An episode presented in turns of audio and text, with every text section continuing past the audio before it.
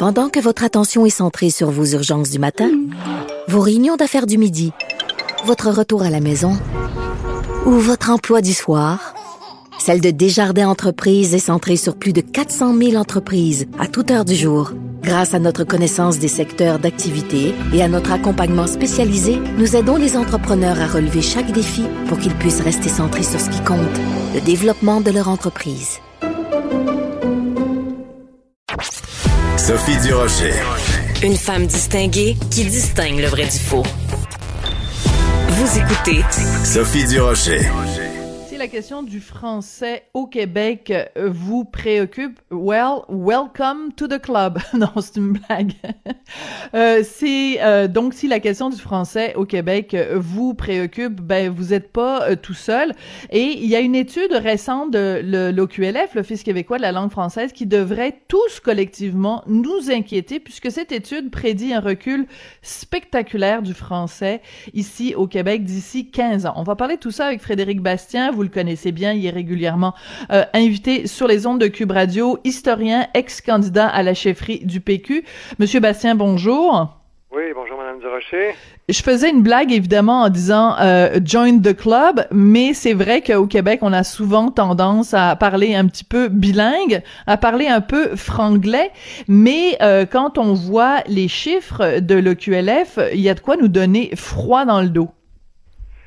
Oui, en effet. En fait, ce que l'OQLF euh, euh, nous, nous annonce, ils ne sont pas nécessairement les premiers à avoir fait ce genre de prédiction, mais ça ajoute quand même un... C'est un organisme officiel, euh, l'Office de la langue française, et donc euh, ils nous disent que le, le français comme langue parlée à la maison est en recul spectaculaire depuis déjà une dizaine d'années et qu'on va continuer à reculer. Et là, on était... Il y a environ, disons, une quinzaine d'années, je dirais, il y avait à peu près 80, un peu plus de 80% de la population qui parlait français à la maison et dans environ une quinzaine d'années, ça va baisser à autour de 75% donc, c'est un recul spectaculaire euh, du nombre de locuteurs français comme langue euh, à la maison. Et donc, euh, il y a d'autres indicateurs. Là, ça, en est un, mais il y en a, il y en a d'autres qui nous qui nous annonce et qui nous confirme en fait qu'il y a un recul euh, mhm. extrêmement préoccupant du français au Québec euh, depuis déjà plusieurs années et que ça va se poursuivre. Est-ce que la question qui tue, euh, Monsieur Bastien, est-ce que le Québec en fait assez? Et est-ce que l'immigration qui est présentée souvent comme étant une solution miracle, est-ce que c'est vraiment la solution ou ça va pas au contraire contribuer à l'anglicisation du Québec? Ben, l'immigration, pour ce qui est du statut du français, l'immigration telle que nous la pratiquons en ce moment, c'est une des causes principales, hein, peut-être pas la seule, mais c'est certainement une des deux, trois causes les plus importantes du recul du français au Québec. Parce que euh, on se fixe des objectifs d'immigration euh, très élevés euh, et qui font en sorte qu'on reçoit beaucoup d'immigrants qui ne parlent pas le français à leur arrivée au Québec. Mhm. Et la conséquence de ça, c'est que vous arrivez au Québec, vous avez 20, 25, 30, 35 ans, peu importe. Euh, alors là, j'exclus la population d'âge scolaire, donc les enfants d'immigrants qui vont aller à l'école française. Mais ça représente grâce à la loi 101, ouais. Grâce à la loi 101, mais ça représente une toute petite partie de notre mhm. immigration. C'est ce qu'il faut comprendre. Et bref, euh, ces gens-là, ils doivent gagner leur vie. Euh, ils ont, ils ont pas le temps d'aller à des cours de français ça n'a pas d'intérêt pour eux. Et comme à Montréal, là où se, regroupent presque tous les immigrants, euh, il y a des ghettos linguistiques, c'est possible de fonctionner qu'en anglais à, Montréal. Eh bien, euh, eh bien évidemment, ces gens-là n'ont pas intérêt, n'ont pas l'incitatif à apprendre le français, évidemment. Mm Qui peuvent se débrouiller avec l'anglais, eh bien évidemment, euh, euh, pour la même raison que, par exemple, Mme Georgie, si vous et moi, on va déménager au Maroc, ou on va passer trois ans au Maroc, il y a très peu de chances qu'on apprenne l'arabe. Parce que le Maroc, on peut très bien vivre au Maroc seulement en français. Alors eux, évidemment, ils n'ont pas le problème que leur langue va disparaître, euh, contrairement à nous. Donc, c'est mm pas un gros problème pour eux. Mais nous, c'est pas le cas. Notre langue peut disparaître. Alors, euh, alors, autrement dit, on fait une mauvaise sélection des immigrants. Moi, je comprends les immigrants qui font ce choix-là. Probablement qu'à leur place, je ferais la même chose. Mais nous, comme collectivité, il faut choisir que des immigrants qui parlent déjà français. Sinon, on sait qu'ils ne vont pas pour la grande majorité, évidemment, il y a des exceptions, mais pour la grande majorité, ils ne vont pas se franciser année après année, toutes les, études, incluant celle du vérificateur général du Québec, Mhm. nous montrent que la francisation, c'est un échec. On, on est rendu au point, Madame Durocher, où on paye des immigrants pour Oui. aller prendre des cours de francisation. C'est quand même incroyable. Je veux dire, pourquoi on fait venir des immigrants qu'on doit payer pour apprendre le français? Mais je veux dire, comme choix Mais- collectif, Mhm. totalement ahurissant. Mais ça me rappelle ce que vous dites, euh, Monsieur Bassin, ça me rappelle ce qu'a toujours dit euh, un, un- ex-collègue à vous, d'une certaine façon, Jean-François Lisée a toujours dit euh, euh, fallait que le Québec fasse comme l'Allemagne et comme plein d'autres pays à travers euh, la planète qui exigent avant même que euh, une, une- personne émigre au pays, qu'il puisse prouver qu'il a fait des efforts, c'est-à-dire qu'il a pris des cours et qu'il maîtrise au moins en partie la langue, sinon il ne met pas les pieds au pays. Et euh, l'Allemagne se fait pas traiter de méchante, euh, méchant pays xénophobe. Tous les pays qui appliquent cette règle-là ne se font pas traiter, traiter de méchants xénophobes. Pourtant, au Québec, quand on soulève ces questions-là, quand on dit il faudrait en effet que le français, euh, qu'on fasse une sélection puis que les gens apprennent le français avant de venir ici, on se fait traiter de nationalistes euh, arriérés, euh, xénophobes et, discriminatoires. Oui, ben parce qu'il y a des gens, au fond, qui ne souhaitent pas que le Québec euh, soit français. Ils veulent que le Québec soit bilingue et qui sont très contents de, de l'anglicisation actuelle du Québec, de sa plus grande bilinguisation à laquelle on assiste depuis déjà plusieurs années. Et donc, par conséquent, ils vont utiliser toutes sortes d'arguments spécieux euh, ou même, euh, bon, vous savez, quand la loi 101 a été adoptée, là, euh, on s'est fait traiter de nazis, là, hein, je veux C'est dire, vrai. pas nouveau. Mhm. Ouais. Donc, donc, il y a des gens pour qui, évidemment, tout ça est inacceptable quand le Québec, ça revient toujours au fait que quand le Québec affirme sa personnalité distincte au niveau collectif, culturel, ben là, évidemment, ça fait pas l'affaire de beaucoup de gens. Et donc, euh, vous allez avoir euh, les multiculturalistes canadiens, vous allez avoir la minorité anglophone, la minorité canadienne anglaise au Québec, qui va euh, évidemment euh, ruer dans les brancards et nous accuser de ceci et de cela. Et donc, euh, et donc évidemment, euh, il faut pas du tout céder à ce genre de, de chantage. Là, c'est, parfaitement légitime pour le Québec de faire ce genre de choix. Et on, on peut le faire. On, on- disons, qu'on peut le faire dans la portion de l'immigration que nous contrôlons, parce que le Québec ne choisit pas tous ses immigrants. Ça aussi, il faut le dire.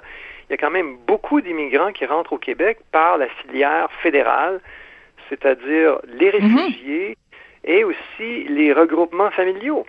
Et Oui. ça aussi, ça nous échappe. Et euh, moi, je vais vous donner un exemple d'un commerçant dans mon quartier qui parle.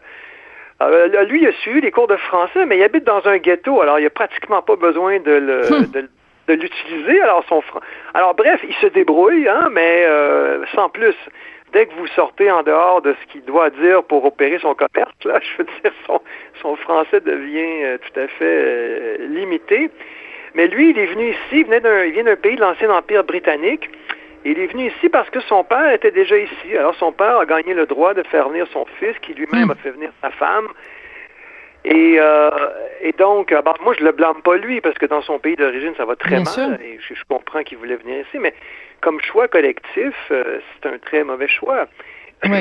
Et donc, et donc le fédéral, via les, le programme de, de la politique de réunification familiale, il y a beaucoup de gens qui rentrent au Québec euh, qui échappent à tout critère de sélection au niveau euh, linguistique. Ouais. Alors ça, ça, ça, c'est aussi un problème.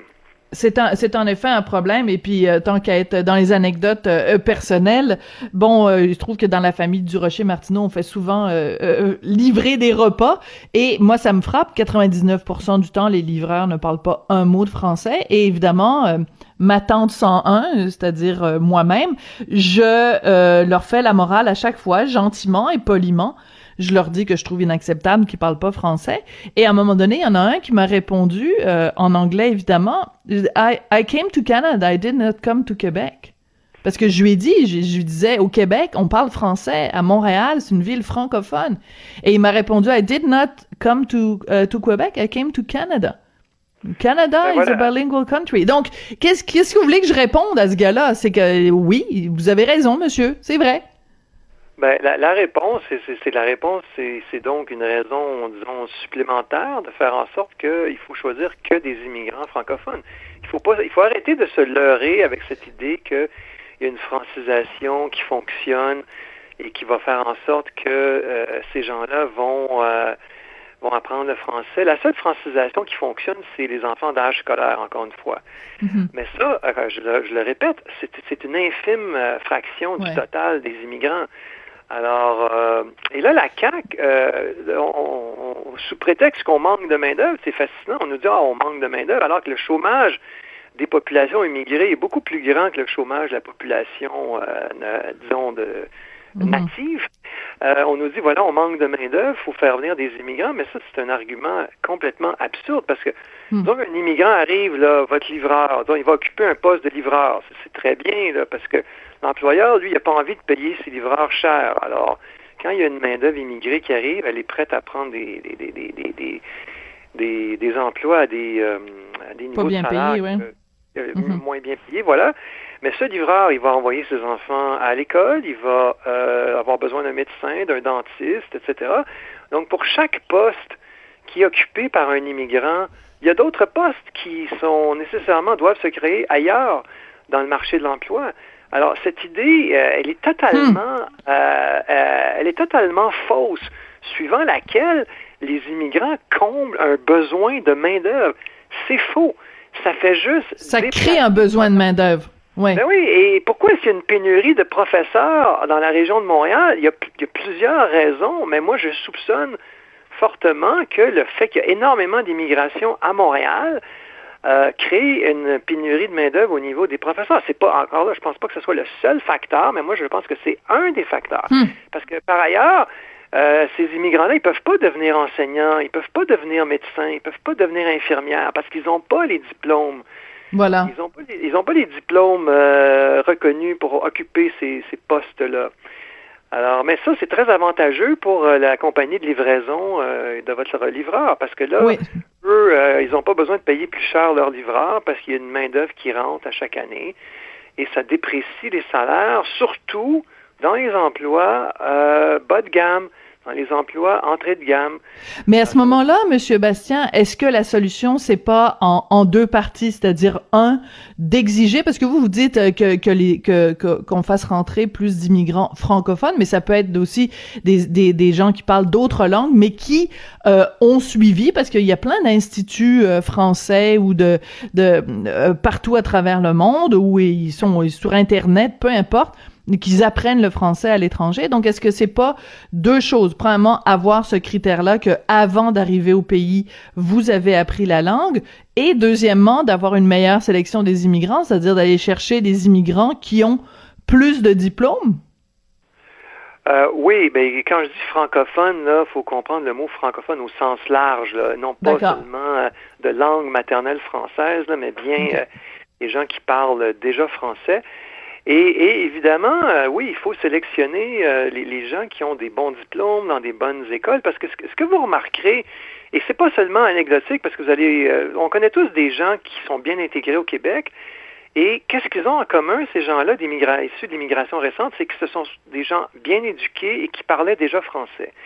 Alors souvent, ça va être des gens comme ça qui vont partager nos valeurs, notamment nos valeurs laïques, qui vont naturellement, sans que le gouvernement n'ait à dépenser aucun dollar, sans aucun effort, de façon complètement naturelle, ces gens-là vont s'intégrer à la majorité francophone. Mm-hmm. Mais ça, c'est seulement une petite partie de l'immigration que nous recevons en ce moment. Alors, c'est sur ce créneau-là qu'il faut euh, axer nos politiques. Et, quand vous recevez cette immigration-là, ben ça renforce le fait français au Québec. Et ça doit être le but de notre immigration. L'immigration, ça n'a aucun impact sur l'économie du Québec. C'est une, une, une, chose totalement fausse que grâce à l'immigration, l'économie québécoise va se mettre à croître, à devenir hmm. performante, à, à avoir toutes sortes d'avantages.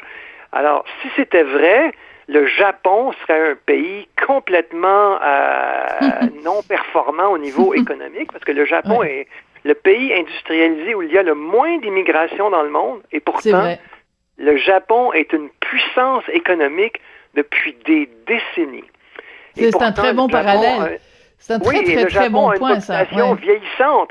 Et malgré sa population vieillissante, ben, les gens reçoivent leur pension à la fin de leur vie. L'économie japonaise est hyper performante et hmm. depuis très longtemps, et c'est pas demain que ça va se renverser. Et pourtant, le Japon est un pays qui reçoit, il ne reçoit pas d'immigration, le Japon.